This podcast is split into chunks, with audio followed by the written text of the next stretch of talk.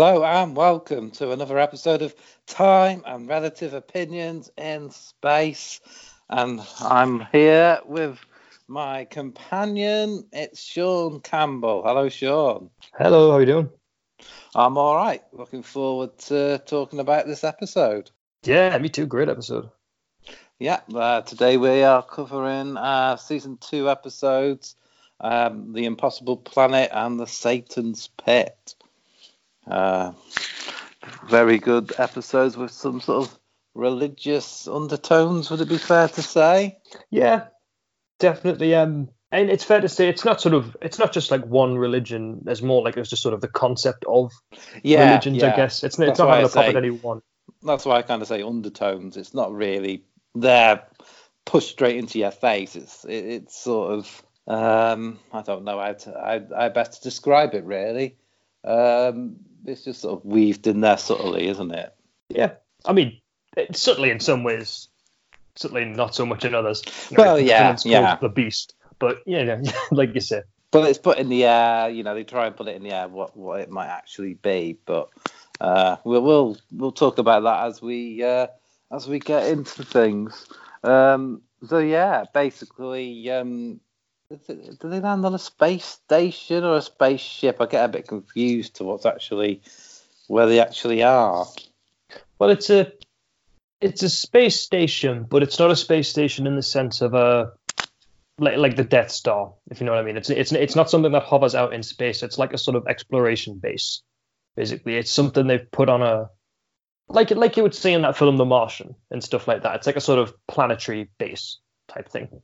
Because I know they're they're circling around uh, a black hole, which should suck them in, but but it doesn't. It's like some sort of um, I don't know. Again, I don't know. Uh, It's trying to find the words to describe There's these, these Gravity. things. There's a gravity field that's Mm. stopping them from falling into the black hole, and the doctor says that it should be impossible. There's nothing that could produce that much power. And then, Mm. but obviously, contrary to that, here they are. So there must be something. So this group of humans have come in to try to to try to steal this power source, frankly. So that way they can take it um they can take it and use it as a power source to fuel their empire. That's the sort of general premise Yeah, of the yeah. That's uh, of the not, not the premise of the plot, but it's the it's the reason why they're there. yeah. It, it facilitates the plot. That's probably the best way to put it. And also, we get our first uh, first time meeting the Ood, who uh, become uh, important in future Doctor Who episodes, especially Yeah. David Tennant ones. Uh, yeah, they, they actually they do appear in a Matt Smith one though as well. Uh, the Doctor's wife, I think it's called. Ah, right, yeah. It's just one Ood, but he shows up, uh, and he is there, and he's part of the story. Uh, I love the Ood. Yeah. I, I, I really like the design and the little like sort of tentacly things. The- they could be like look- Lovecraftian villains, except they're not because they're adorable somehow. yeah. when, when you first meet them, they're, they are quite scary. There's a lot of them, and they're like, "We must feed, we must feed," and then after the opening credits, "We must feed you." Yeah, there's a great that's a great fake out that actually as Mm, you go into the is. episode and they're surrounded by all the Ood. And then you just like knock on that little communicator thing. It's like, oh no, we just want to know if you're hungry. Basically, that's what it amounts to. Yeah, and uh, basically we find out they're, they're basically like a slave race. It just goes back to sort of human culture, or you know anything that's we see different and below us, we'll uh, we will treat differently and try to enslave. Yeah, and they have their like they have their justifications and that oh the you know they, the Ood like being enslaved and stuff like that. And you get a sort of yeah, nobody. you get an explanation story for the Ood. But Mm, it's yeah, I like them. I like them as um, yeah, their role in this as well. And when they get eventually, I mean, going down the line, when they get possessed by the uh, by the beast and they're hunting everyone down, they become really sinister, and it's great. it's, it's some great insight there. Know, Yeah. they're great. They're greatly designed. Um, but yeah, but yeah, I think we find out in later episodes that they're actually quite an intelligent race, aren't they? So yes. Uh, I, I that's the thing. It's hard for me to talk about the Ood because it'll end up. I'll end up. I'll just end up talking about uh, the season four yeah, episode. yeah, we don't. We, yeah, we don't want to do we don't want to do that unless we actually cover it properly. So yeah, um, but yeah, they're they're um, on like this planet, aren't they? It's, it's pretty cool stuff. Nobody yes. knows how they get there. I quite like how it's played that they're all you know pretty shocked and confused as to how these two random people have just appeared out of nowhere. Yeah. this this yeah they sell that well like that reaction of like like well how are you here you can't be here and then one of them like literally gets up and starts saying well the oxygen must be failing or something because I mean you find out as well like they they lost one of the crew just getting there as well yeah the, cap- the captain lost their captain and the guy Again, who's acting captain acting captain isn't really comfortable in the role is he at all no but one thing I think that definitely worth mentioning is the supporting cast in this episode. Because yeah, they're, they're really good, aren't they? They are fantastic. really good. Particularly, um, particularly the guy who plays Toby. I've got his name here somewhere. Mm. Uh, Will Thorp, that's his name. Uh, I mean, in fairness, he's also given the um, he's given the most amount of material to like sort of sink his teeth into. So it's kind of you would sort of expect him to have the best performance. Yeah, He's quite a strong sort of character character actor as well. Yeah, he's one of them act like sort of British actors that's been like loads of things. Yeah. Like just loads of little things he's popped up in, like Casualty and The EastEnders, and you know, like just that sort of thing. But he's great in this. Like he goes from being like a, a like a really afraid sort of academic studenty type, for want of a better term, so then like uh, when he's possessed by the beast he just becomes this like evil mm. like sort of not necessarily mastermind but just this evil presence like the scene when he stood outside in the um in the vacuum of space with like no spacesuit on and stuff like that and he's just gesturing to the like the other crew member to come outside with him like that's great stuff man like that gave me chills watching that like it's awesome yeah i also think um that the older guy, Mr. Jefferson, uh, he, he, had a good part as well. He was a, a very strong, very strong character. Yeah, yeah, he was. Um, this he's he's one of those characters where he's. I mean, I, I like him because he take he take he take he makes a lot of questionable decisions in a way, like when he just wants to shoot Toby instantly. And he's, he's it's it's like it's one of the ones where even when you don't agree with him, you you like you can sort of see where he's you see where he's coming from with it. Like, hmm. and he's all he's almost even though he's the other guy's the acting captain, he's almost in charge in a way, isn't he? If uh, you catch my drift, the way he talks to the captain and kind of makes decisions or sort of helps the captain make decisions. We'll give it a to give it a sort, sort of sense yeah, for like a pirate ship analogy, I guess he's like the he's like the I guess the acting captain is the quartermaster, mm. and the uh, the head of security is the captain in the sense that he takes he basically is in charge when it comes to matters of security and yeah, like sort of things of that nature. I guess I liked him. Um, I mean, they're all good. You know, they're all good. Um, even the lass who's not in it that much. Uh, she's called Scooti, I think her character. Yeah. And even just a little bit you see her, like she's she's likable enough. Uh, I mean, of course, she's likable enough because that's the point because they're going to kill her to make you hate the villain. But and she's also she's very easy on the eye, which uh, doesn't hurt. Well, you know that's called saying that, not me. oh, plenty of the plenty of the blokes on on there are easy on the eye. Let's face it, David Tennant. Well, you know, I'll, all I'm saying is if you watch The Idiot's Lantern and watch David Tennant slick his hair back 1950s style, you know, that'll do a lot of things for a lot of people. Is all I'm saying. But there's some good dialogue in this episode. There is, and there's some interesting dialogue, especially when um, the sort of beast starts taking control and uh, sort of uh, spilling out his monologues.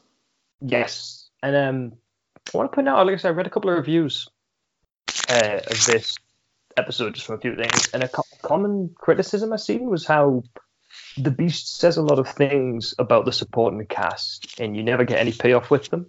So you find out like, um, was it like that Danny is an um lied about something at some point, and Jefferson has troubles with his wife, Yeah, I he's, that- that- it sounds they- like well, sort of implied he probably had an affair because he's saying like, "Your wife? Do you think your wife forgive you? Forgave you?"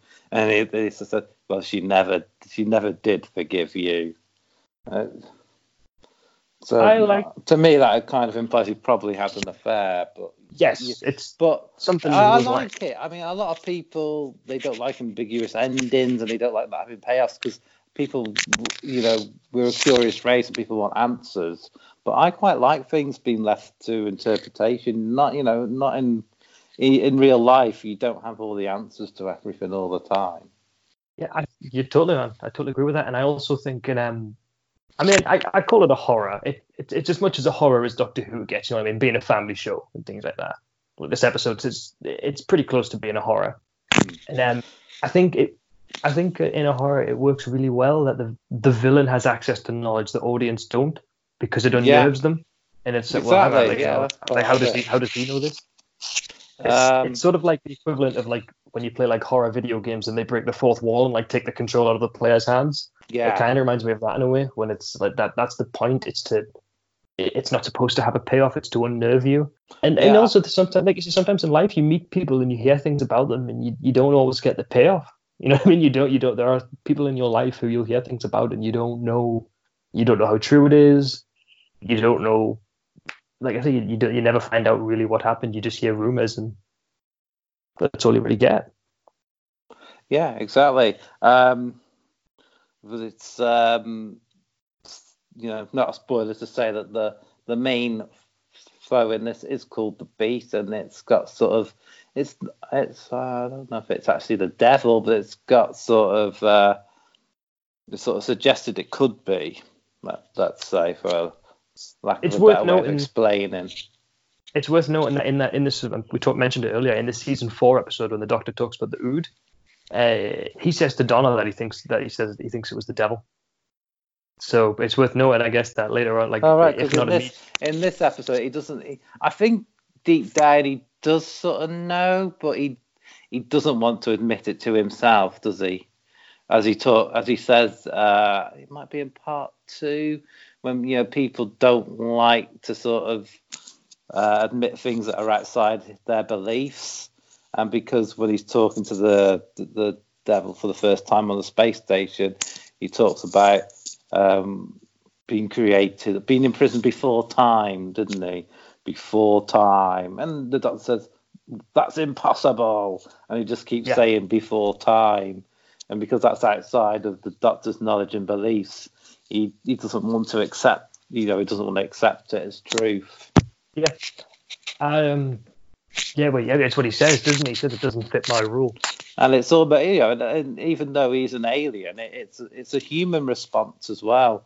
Uh, you know, I have it myself. You, you hear things or see things hap- happening because it doesn't fit your beliefs or rules. You you don't want to accept it, even though you know very well it has actually happened. If that makes any kind of sense. Yeah, well, I mean, of course, that can become problematic as well, can't it? When people, Mm. you know, say, when I guess when you know when people believe uh, that it was wrong to be gay, for want of an example. And of course, I don't believe that, and I'm sure you don't believe that, Carl. But like, where people did genuinely hold that belief, and when it was challenged, it made people feel uncomfortable that their rule was being challenged. I guess, for want of a better than that. and and even more and even other stupid things like um, being left-handed was um, deemed to be wrong.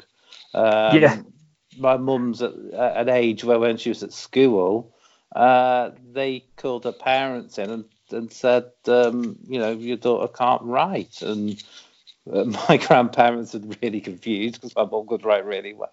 They said, of course she writes. She writes at home. She does her homework. She can I don't, I don't under, you know, I don't understand what you're getting at. But she uses the wrong hand. It's bizarre. they would, you know, if they saw, if you caught in class using your left hand, you'd get whacked by by the ruler. But because it, you know, because you know, Because it's that- that just was the very rule, that's just what straight, yeah, believed, just it? very straight, you know, very strange beliefs. we, we do we do that a lot as sort of human. Just getting deep this one, isn't it? But like Mm. we do that a lot as humans, where we we set these rules, and for whatever reason, we believe that these rules are the natural way, Yeah. and that when these rules become challenged, because they are ultimately just, you know, they are. It sounds stupid, but they are ultimately just figments of our imagination, aren't they? They're just. It's just something we've all decided is true. That when these rules Right. become challenged, then when it sort people becomes, try and say that the Earth is is a sphere, isn't it? When it's clearly flat, it's stupid things like that. Well, I mean, as an avid Minecraft player, the world is actually a cube, but we'll we'll move on from that. of course, I'm just jesting there before you know. But as normal, send all your complaints to uh, Benny. But But yeah, I he, mean, I made, like he he writes the scripts. He he made me say it. Damn it. yeah, it was forced on. There's a good um dialogue. Someone pointed this. I mean, like I said, I read a review on it, and I wanted to bring it up because I think it's something that deserves attention. But I just want to make it clear that this is something I read. It's not my original Yeah. thoughts, and I'm going to leave a link to the review in the sort of tweet that. but um, there's someone point out there's some good dialogue that reveals sort of Rose's and the Doctor's relationship in this. Like so when the it's like when the TARDIS gets lost, uh, the Doctor just basically the Doctor literally comes out and says, "I need the TARDIS. It's literally the only thing I've got." And Rose is standing like a few feet from him during this. I was like, "Well, hold on." you know, you've got Rose, and the idea of and later on when they, I mean, I'm butchering this. I'm tempted to just read it word for word. Yes, so basically, he's not counting Rose as one of as the one that like on his list of things that are important to him. No, I, I don't know if that's necessarily true. Um, I think it's more like the TARDIS is the one thing he's got that sort of still links him to his people because uh, this is early on after the, you know, we're still in the belief that all the Time Lords and the planet um, died and got destroyed in the Time War. So uh, you know, because you know when he ha- when he's put in the position at the end of the show, you know he, he doesn't want to lose Rose, and he's worried about her, her safety and everything. Um, so I think it's more to do with that's his, you know that's the last. Yeah. The last piece of Yeah, his home, is, the TARDIS is the last piece of his home world, basically, to his knowledge at this point in time. I mean, yeah, t- totally. That is a good point, and I totally, you know, understand why people think that and And. Rose isn't, uh, you know, she's a friend and a companion, but she's not a possession. You know, we always have I guess this. more. I guess I more just wanted to bring that up to just point out how strong the dialogue is, really, and Hmm. more that it, that it it invites these conversations. And even if you don't agree with the point being made, you can't have this conversation without the dialogue. Yeah, So it's more just a sort of an opportunity to praise the dialogue, and guess people can come to their own conclusions on whether or not they agree that's what he meant by it. But yeah, that's pretty much it on, Well, on that uh, front. Like I said, I'll, I'll leave a link to that review because they had some Yeah. things in there, some things that I didn't agree with, and something that I did agree with. But it was an interesting take on the episode, so it's worth a read. but, things, uh, you know, a lot of things are open to interpretation sometimes. Um, but uh, back on track, uh, an important plot point that we haven't mentioned yet is how the Ood communicate, and it's a sort of a, a low level um, psych, psych, uh, psychic link, isn't it? Telepathic Yes, they- field, yeah. They communicate. That's how they communicate with each other. They have these um, they have these little communicator balls that they use to communicate with the And that sort of other starts yeah starts spiking a lot higher than it should do at points. And, uh, Yes, so they're only obviously- Mm. uh, the character Danny says that the telepathic field is only supposed to register on a thing called Basic Five. There's a lot of techno babble in this Hmm. episode that um, Well, there always works. is, isn't there? But you know, it, it it works in the episode. It's not it's not a criticism of the episode, but it just it makes it hard to talk about. If you haven't seen the episode, you're probably a bit wondering, well, hang on, what what does Basic Five mean? What's a you know stuff like that. So it's, it's not a criticism of the episode, but if you haven't seen the Hmm. episode yet, you you might not know. But then you've probably seen the episode because why yeah if you haven't seen the episode? But still, you know.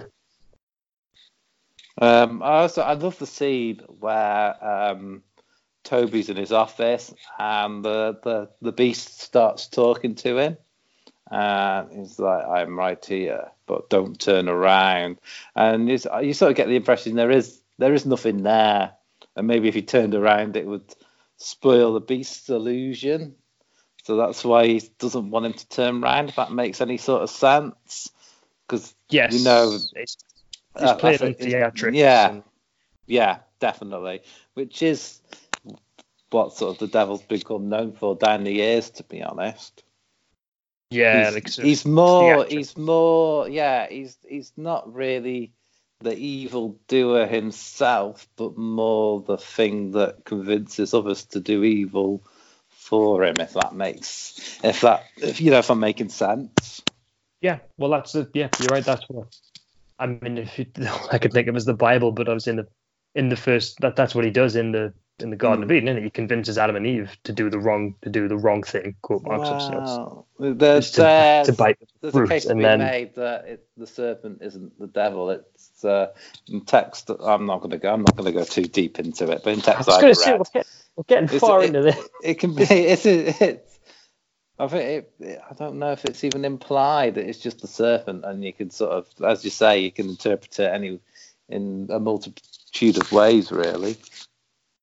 That's this is just the temptation of man. But you know, we'll get there. We'll get there. Yeah.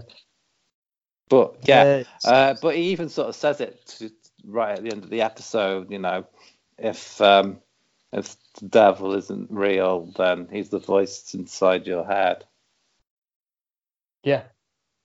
Yeah, that's sort of what I mean. Yeah, I mean, yeah, like I don't know. I was going to say something that's gone. Excuse me. No. I'm I mean, don't worry. I'm always stumbling. I'm always stumbling over my words. You know, there's a oh God. I mean, I, there's a, there's a lot to talk about in this episode that I love in terms of like like you, you mentioned before we start. There's not so much to talk about in terms of the plot. Not that the plot's not good, but it is. Mm. You couldn't really spend all day on it. You know what I mean? But no. It's, the, it's a As basic say, plot. Doesn't make it bad. It's brilliant, but it's just there isn't really a whole lot to dissect.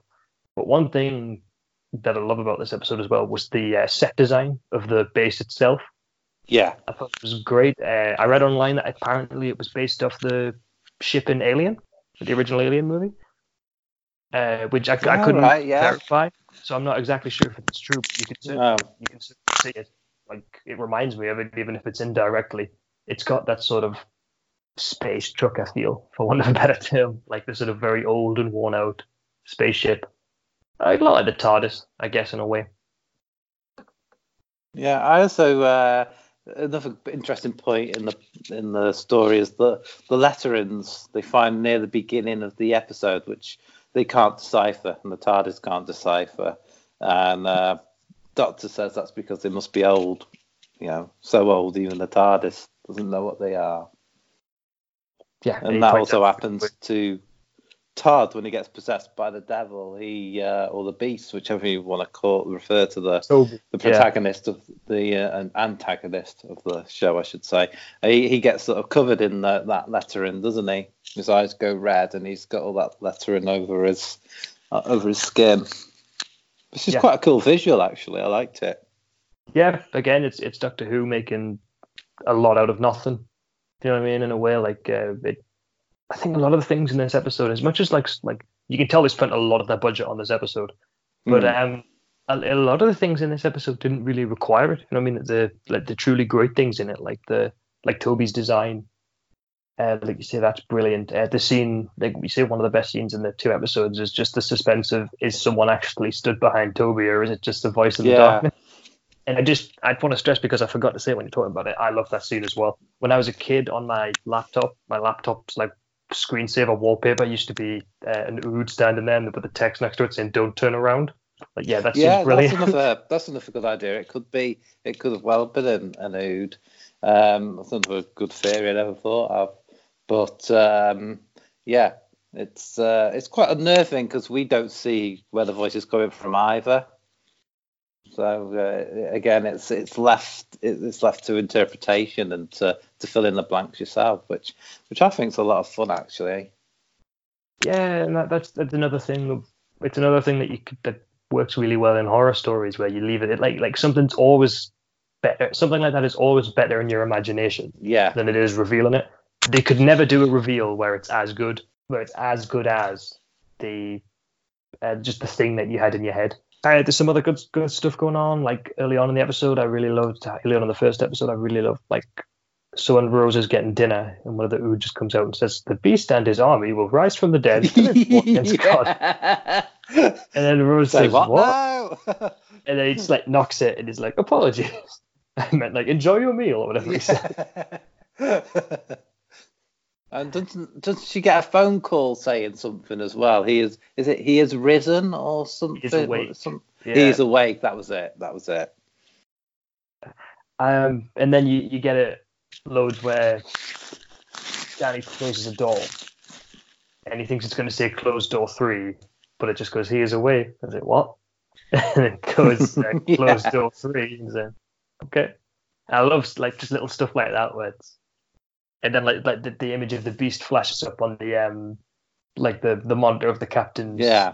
when he's got his back to it and he turns around and it's gone. I was like, oh shit, what's going on? I love stuff like that.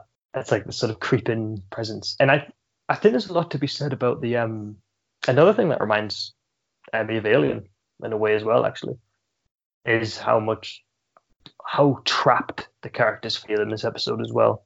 Yeah. Like I think it's one thing to where like it sounds stupid, but when you have an episode on Earth, there's always this element of like, well, they could always run away or something, if you know what I mean. But like, they they can't they can't really run from the threat on this planet because the TARDIS just gets taken away as well. It's a, it's just it's just a plot reason basically. But they, yeah. it's worth mentioning that the TARDIS is like they lose the TARDIS in an earthquake or something like that, and it go it gets buried underground and they can't get it until the end of the episode. Which is it becomes a bit of a cliche in this season, but it's kind of necessary in, for certain Yeah. aspects. It's one of those things you just have to sort of you just have to sort of accept it. I mean, if you're going to do an episode like this, you have to get rid of the TARDIS. Because then the, throughout this entire episode, if the TARDIS was there, you would just be thinking, well, why don't they just all get in the TARDIS and leave? Yeah, exactly. Yeah, it's too much of an easy out, isn't it? So you, you have to take it away to, to have a proper threat and suspense. Yeah, but I, yes, that, that's just one thing I wanted to stress as well how how trapped the characters are. They they they can't leave. They are stuck there.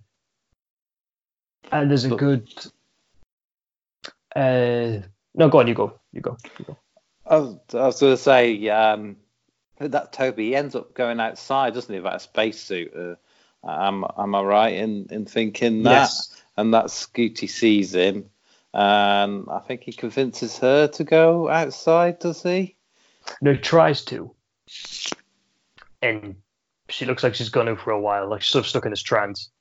But then she just just like she decides to get uh, like she, she and then she tries to run away and then he breaks the glass on the on the space station and she gets That was out. it. That was it. I knew she got sucked out somehow. I just couldn't quite remember how it all went. How it all went down. That was it. Yeah. And they they come and, and find her, and the captain has to pronounce her dead on his log. And yeah, it's uh, Yeah. it's quite it's quite sad, Well, it? The doctor spots that she's floating in space Mm. and uh, they did that by having the actress in a pool. Oh right, that's clever. That was on Doctor Who. I had like the, old Doctor Who confidentials. Oh yeah, they did. They used to Yeah. do that, didn't they? Yeah. Yeah. The- They showed they showed how they did that, and they do the same with Toby at the end. With spoilers, when Toby ends up floating from the rocket, that's how they get the effect of him floating as well. They just they went they went into a big pool, basically. Yeah, I've got, I've got, I've got um, uh, points to make on on that on that on that on that bit. oh, the bit at the end. Yeah, yeah, I've got I've got thoughts on that. Well, we'll get there. It's also Well- worth because again, there's such a lot. There's such a lot to talk about in this episode. There's a lot Mm. that I like to mention. They're drilling underground to try and find this power source, and eventually the drilling stops, and they go down a mine shaft.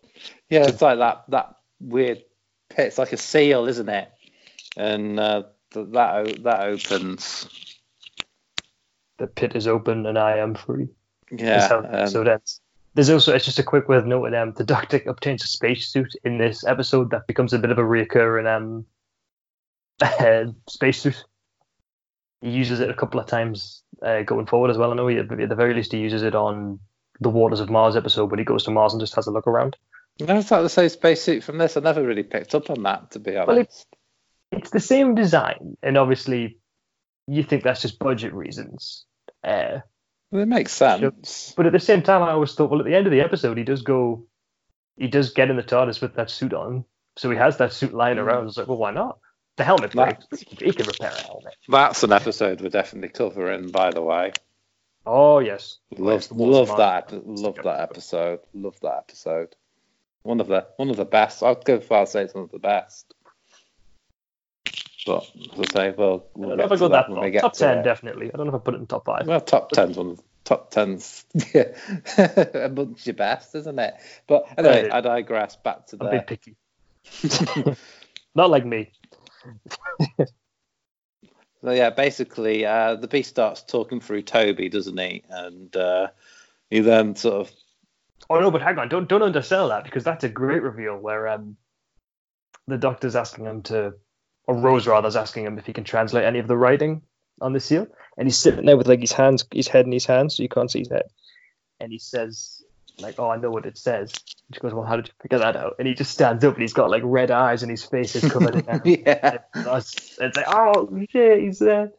and it's quite a you know it, it's quite a clever plan, really. In the end, from, from the beast, um, we're led to believe that he, he, you know he releases his possession of Toby and takes control of the Ood, which he does take control of the Ood, but he's still always in possession. You know, he's he's still always in control of Toby.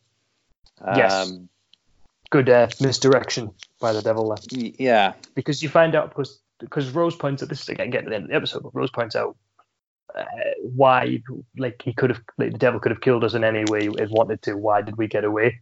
But it's revealed that that's the devil's entire plan was to try Yeah. and convince to go back to Earth with Toby so he could infect uh, the minds of everyone on Earth. Yeah, and we see because um, the doctor and is it Ida? They go in search Yes, of. Ida Um, Scott. That's it. They go. They go. Uh, they go down to the the, the planet, don't they? Uh, to investigate the pit, but they lose their their rope. Is it like ten miles of rope or cord or something, isn't it? And so that so they're basically stranded on the uh, on this planet now with no way of getting them, no way of getting them out. As the captain keeps stressing. Unbelievable that they didn't bring spare cable. But moving no. on. If Suppose, you know, quite expensive, ten miles of cable. I suppose you know. but if the cable is budget reasons, you can't have 20 miles. 10, 10's the amount, the most we can afford. if the cable had broke at any point during that mission, the whole mission would have been called off. Mm. All because they couldn't, because future NASA couldn't be asked to send a freaking extra cable. But I digress. but yeah, so the doctor decides, well, I might as well go and investigate and down the pit. So they take as much cable as they can muster, and he starts uh, sort of abseiling down, for lack of a better term. But he's, he's, he sort of comes to a stop, doesn't he? And that's quite a, you know, quite a good sort of a impactful moment where the doctor decides, well, you know, we're stuck here anyway, so I might as well release the cable and uh, see if it's only a couple of feet because he doesn't know, does he? It's like a, as he Yeah. says, a leap of faith. It could either be a couple of feet or another ten miles. I don't know. Yeah.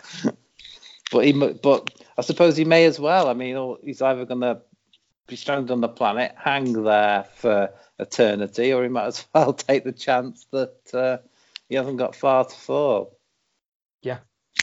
And it's because it, it fits in with all the episode's themes as well because he takes a leap of faith. And Mm, exactly. Yeah. yeah, there's a lot of sub subtext in there, but yeah, you're right. Pragmatically, he is also right when he says he literally says to Ida, "If I come back up, we're just going to sit there and run out of air." And Ida has a very, it's just a very human moment, which I like, where she Mm. where she says, "I don't want to die alone," and the doctor says, "I know."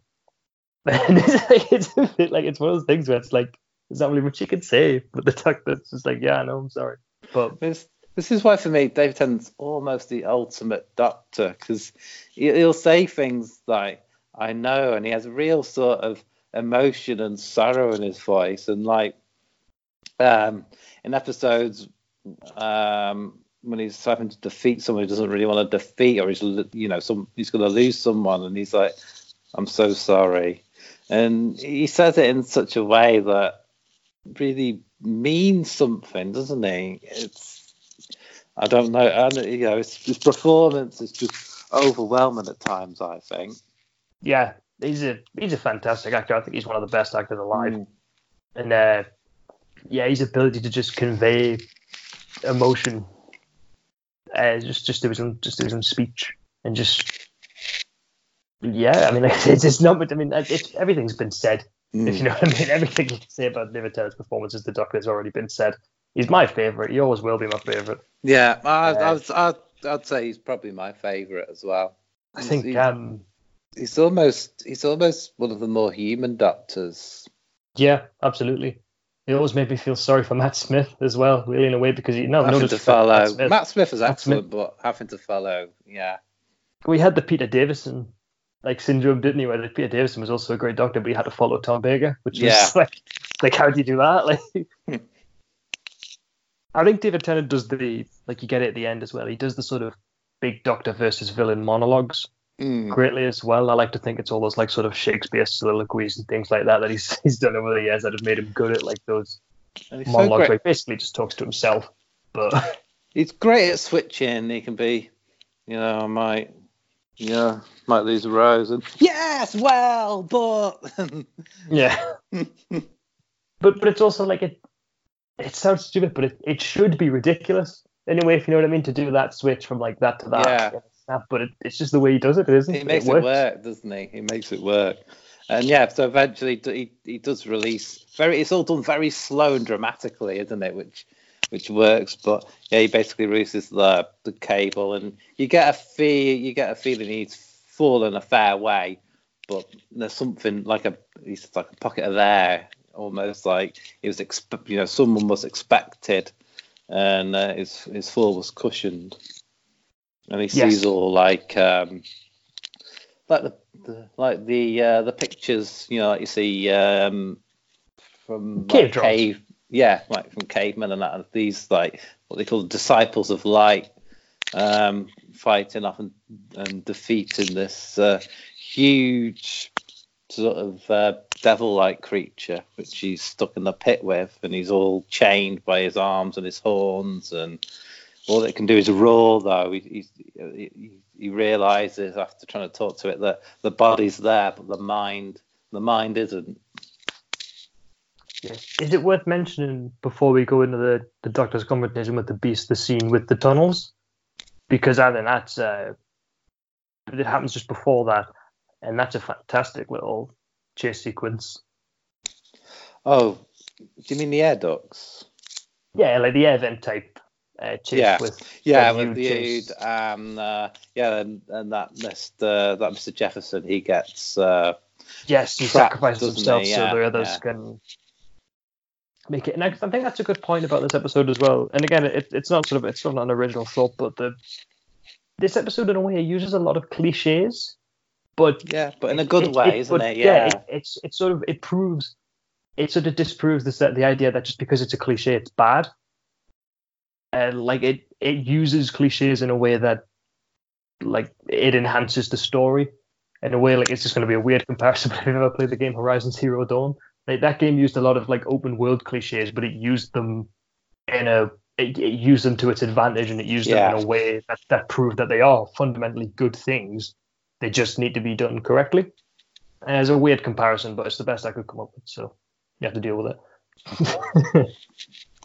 Um, but yeah, he he he, he says, but it'd be better if I uh, run out of oxygen sooner or later if you catch my drift. So uh, the captain sort of switches off the uh, oxygen, so there's a a quicker death, and maybe it, it might stop the Ood or slow them down as well. I get the I get the implication. I want to give a credit to the uh, the guy who plays Danny in this. I should have looked up his name. I didn't, but I his I really like his performance during this the, the tunnels bit because I think he walks the line between he's not a coward, but he is also just like justifiably terrified for his own Yeah. life. And I do think that's a I think that's a hard thing to come across. As a kid, I, he was always my favorite uh, character in this episode. He's a good character. I, I, you know, they're all they're all you know the supporting cast is really strong in this. But yeah, I just wanted to give him a little bit of a like, sort of mention there because I think it, it is hard to like. He, he's still likable, if you know what I mean, and he Mm. never gets on your nerves. You just you just understand where he's coming from. Like, well, yeah, you would be terrified. Why would you not be? And also, before I forget again, uh, I wanted to point out the original air date uh, for this episode, which was the Oh, the yes. third of the sixth, um, 2006. So just three days before it would would have been six of the sixth, oh six, and there was a lot of Yeah. uh, sort of things like the Omen was being re-released and and whatnot around that time to take advantage of uh, the The so-called num yeah number of the devil, and I think that's There's- why this episode, you know, was made because they, they knew it would be released around around this day. There's also the the Doctor works out. He basically works out the the power that the um the thing that's producing the gravity field would need, and he says it's something to the effect of like, oh, it would need something like it would need six times six to the power of six every six Yeah. seconds or something like Yeah. that. But he dropped, dropped, he dropped six six six in there as well. Yeah, the number of the beast and all that. But yeah, so they, they go through the vents, and like I said, there's, there's not a whole lot you can talk about in the vents because it, it is just a chase scene, but it's a really well done chase scene. Yeah. the claustrophobia yeah, and exactly. Yeah. All that's there. Uh, I quite like the soundtrack in this episode as well, to be honest, at least in parts.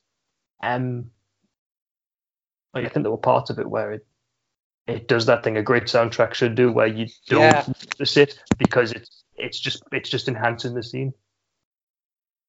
Totally, totally. Um, a good soundtrack or score, uh, you know, can be everything uh, in a scene. It can make or break a scene. To be to be fair, Yes, absolutely. but yeah, uh, eventually they realise they need to get off the planet and onto the rocket um, because the doctor fell down the pit. They believe he's dead. Rose, I think Rose does think he's dead as well, but again, she doesn't want to believe it because she's sort of no. He, I know the doctor. He he'll be alive, but she's sort of cry. You know, she's crying as she says it, like she's, She's in trying. It's like she's trying to convince herself, isn't isn't she? We all know he is still alive, but um, so they sort of knock her out, don't they? But like a, a you know, some sort of drug. Like I said, yeah, sedative. That's, Check that's the the word I sedative for. And they they drag her onto the rocket. He's, he's you know the captain. He's not prepared to leave her behind, and quite and quite rightly so, to be honest. From their position, you know the doctor's gone. You know they don't want to leave her alone on this planet. So I think they do the right thing. To be fair, they Oh. uh, evacuate the planet and leave on their rocket. And at the same time, the doctor's working out he can defeat the beast by like these like big urn things, aren't they? Which must hold uh, the beast maybe conscious, for a lack of a better word, or something. And if he Well, they- smashes those, it'll kill the beast, but then that'll destroy the the field that's holding them in this black hole and suck everything in, everything in, including including Rose. And he's like, so I can defeat you, but I'll, I'll lose Rose. And he sort of even says it's almost like a, a final test. yes. go on, you were going uh, to say something. No, no, it was just that. There's a, I just think that's a, a good bit where the doctor talks about like all like when he says, "Do I have to beg audience? Or is there some sort of incantation? Yeah. Do I have to perform a spell or all of these other things that I don't believe in? Are they real?" And I think the um, yeah, he, he, it's, he, he, he has a good bit where he, he says to the beast, like that him that implies that she's just a victim and that she won't have uh, it was he, says that implies that she's just a victim but if i believe in one thing i believe in her Yeah, and what, ba- what he basically means by that is that like i think she's resourceful enough to be able to some like you know manage this situation herself. And his belief in her is rewarded because Yeah. Rose does that. She's able to take out um like she shoots the glass and it takes Toby out into space and he ends up falling into the black hole.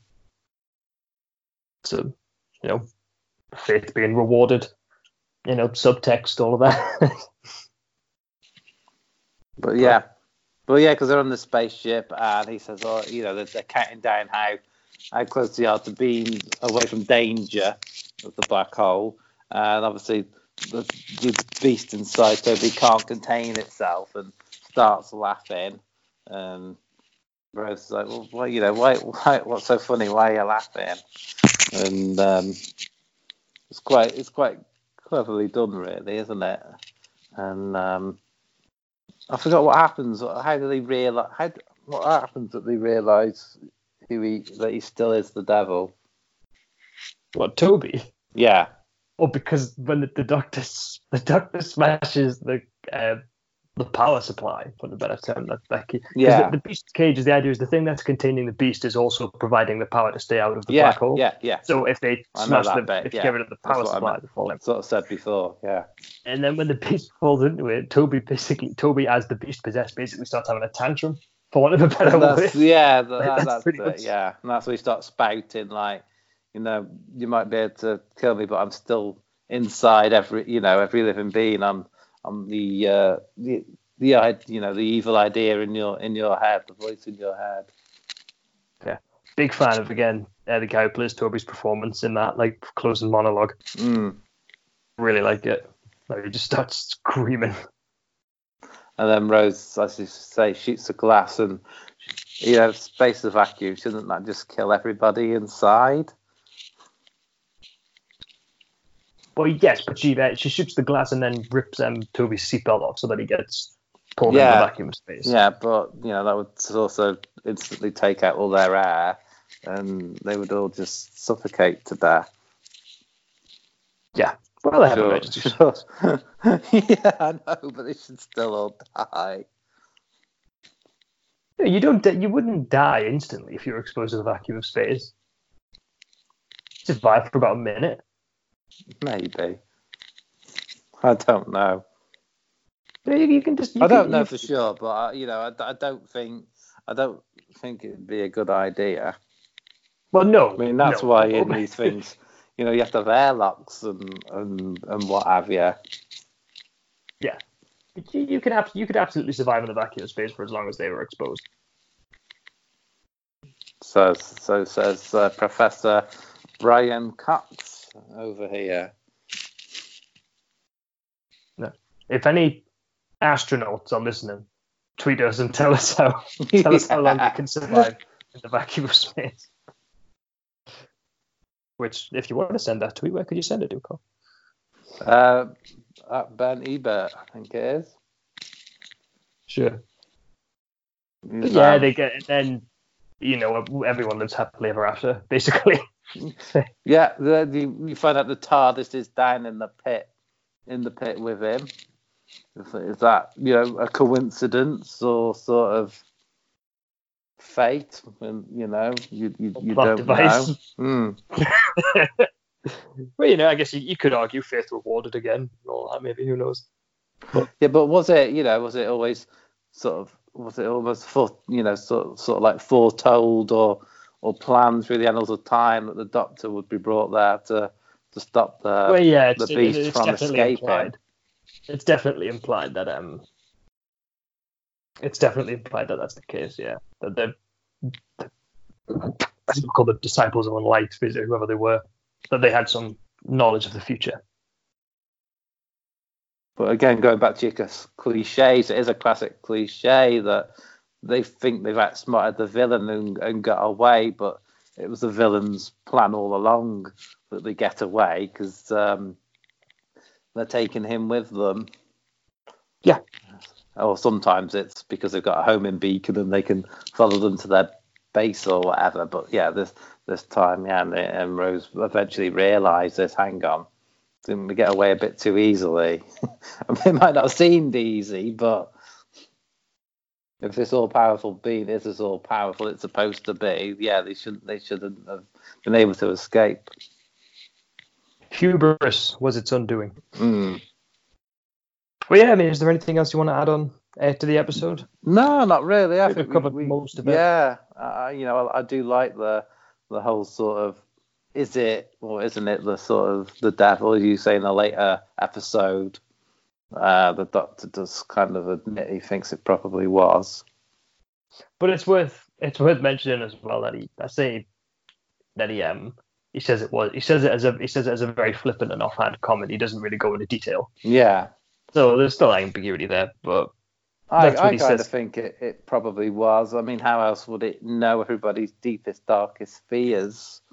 You know, like Jefferson, you know, not being forgiven by his wife, and uh, something about you can't run far enough away from your father. I think it's kind of almost implied that Ida was abused by her father. Would that would would you go along with that? something like that, yeah, because she, She, does. says She something to David meant Tennant, uh, to the doctor, doesn't she? Uh, obviously, because it's a family show, they can't, they're not gonna out and out say it, but she said something that kind of implies something, evil, something like the evil men do, or something like that. it's- It's it's- that line, yeah, it's something like that. I, I think you're probably right, but then to be fair, the doctor does also make the point like a like a good psychologist can kind of do that as well, if you know what I mean. Yeah. Like, it's like. like, it You can, stupid, but you've got to, you've got it's to, you've like got a- to know that information. Yeah. well, you do, it's, all, it's also like a sort of like a kind of Derren Brown trick almost, isn't it? Where like if, if he says to an audience member like, "Oh, you like you you had an issue with your father growing up," and like I'm sure at one point It can apply to a lot of people. everyone's can't had an it? argument I know what you mean. with Yeah. their father. And like he says, oh, like did your wife ever forgive you? And then he starts to wonder, like, oh, what, like, what did I do to my wife? But then I said, well, what did you do to your wife? You know, like, like, Hmm.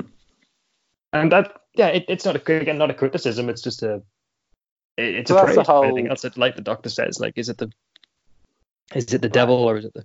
Yeah, well, that's the whole point of the episode. I think it is sort of open to interpretation, and you can sort of interpret the the villain and and whatnot as as you want, which is why it's good. You don't have like a proper resolution to certain things. Yeah.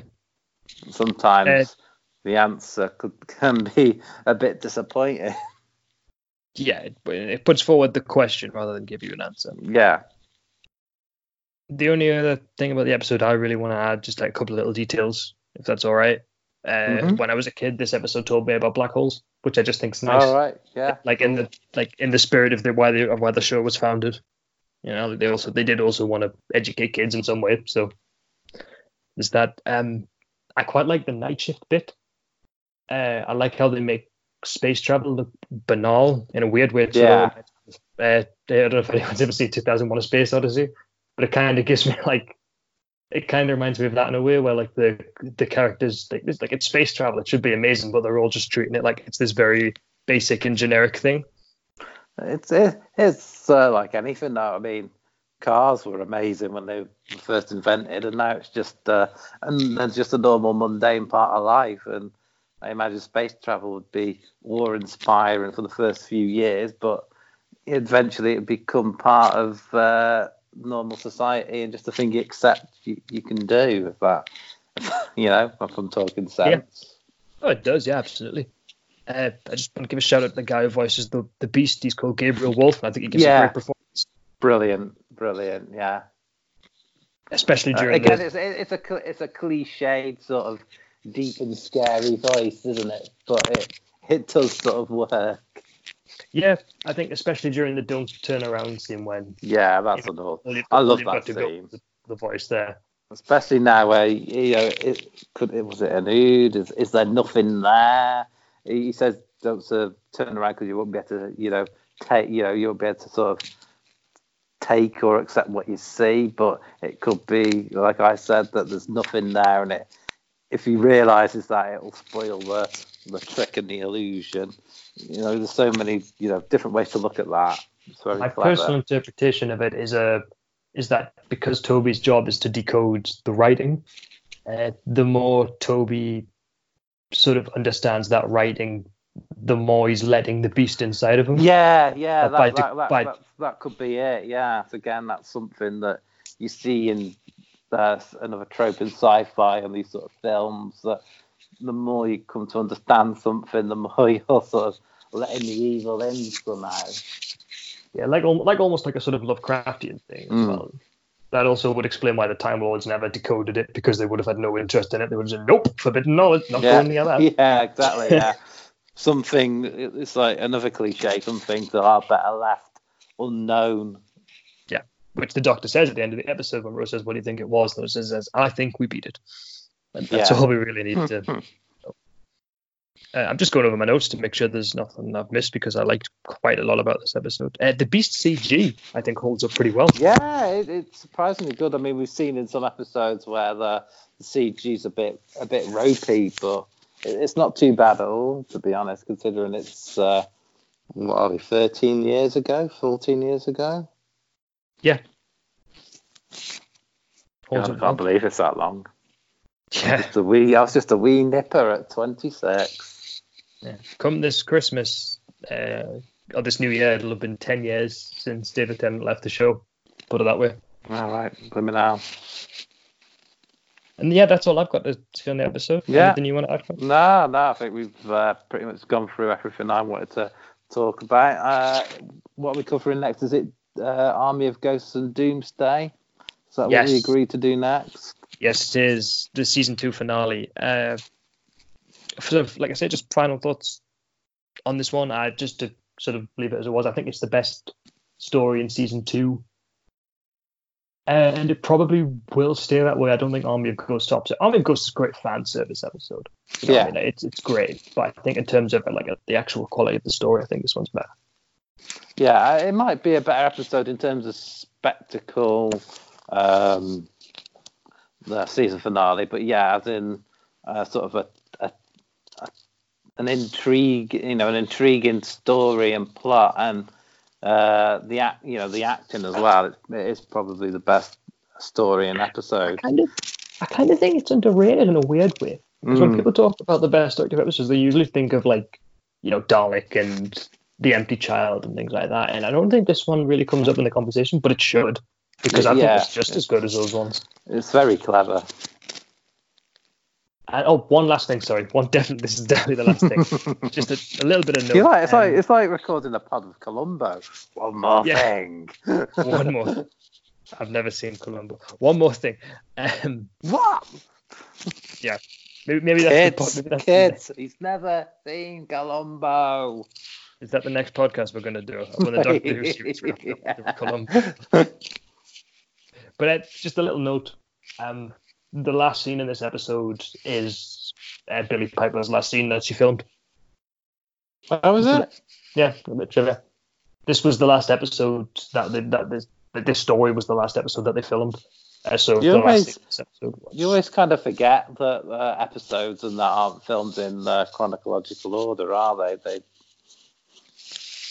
yeah. w- When you have, a, if, if anyone hasn't seen this episode yet, watch that last scene with this knowledge in mind because you can kind of see there's there's some emotion on David Tennant and Billie Mm. Piper's face. There, there's Yeah. Oh, that's another thing as well. Um, oh, it's all right just- when you do it, Columbo. Damn right.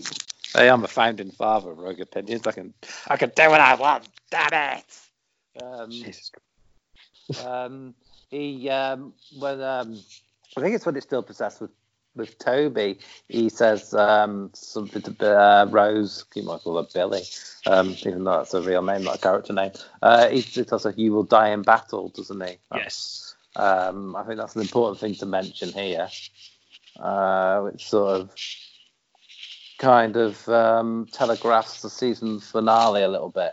Well, She doesn't technically die, but we'll get into that when we go on to that episode. But it's something that Well- he's done a bit in, in Doctor as well, hasn't he? Because um, when he goes back to that episode um, and meets the Ood, they sort of foretell the Doctor's death, don't they? Something about three, the three knocks, the three knock thing. Four. And Was yes, it was it four? Was it? Yeah. not quick because it was. Oh my god! I can't wait till we get to that. Like, that's just fantastic the way they do that. How they, you're supposed to think it's the master's drums. Yeah, it's, it's very clever. Let's not ruin it. Let's not ruin it. We'll we'll, we'll leave that there. But yeah, just as an interest, you know, an interest when you're talking about Rose's final scenes, it just jogged my memory that uh, yeah, when he was going into everybody's minds and the whole "your wife never forgave you," and then telling uh, Rose you'll die in battle. Yeah, they're probably stuff we've missed because it was such a good episode. You know, you can only talk about so much. And But so the you things wanna you can Tweet say. us about what we missed. Where could they do that, Carl?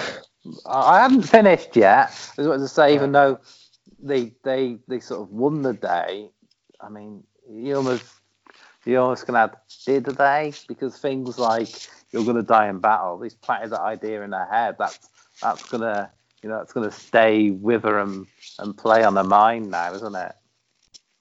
Yeah. So well, you know, just like the devil. Yeah, it's like it's, it's almost like not a complete victory because he, like he said, he, he's still there, isn't he? He's still that that voice, that voice in your head. But yeah, you can find us at Rogue underscore Opinions at Twitter and Instagram. You can find me at Carlos uh, underscore Fire eighty nine on on Twitter and Instagram as well. Um, we've got pods out on. Um, We've done one on Crown Jewel that Nathan and Jimmy cover Crown Jewel two and a half hours. So that's something if you got that to spare to listen to. Um, yeah, uh, Kayfabe Court, Ben and the Naked Men pods. Just go back into Anchor or Spotify, uh, Apple's pods, iTunes, and look at our back catalogue. There's also articles out there. Um, Rahul's done an interesting article on uh, the Joker film. Check that out.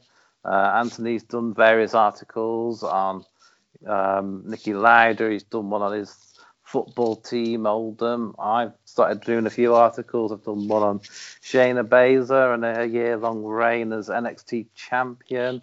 I've done one on the, the women of NXT and why that could be the strongest women's division in wrestling at the moment. Uh, I'm working on another one on factions in wrestling, which uh, will be released in the next few days. So go on to Medium or click the links when we post them on Twitter to, to check those out. Uh, Sean, anything else you want to plug? Nope. well, I've lost you Not really. Went very quiet. And then... Uh, not really. No. You've pretty much covered everything. just just All our next podcast. Yeah, um, tune in hopefully next week when we cover Doomsday. Well, Army of Ghosts and Doomsday, get them in the right order. We say goodbye to Ghost. Yeah.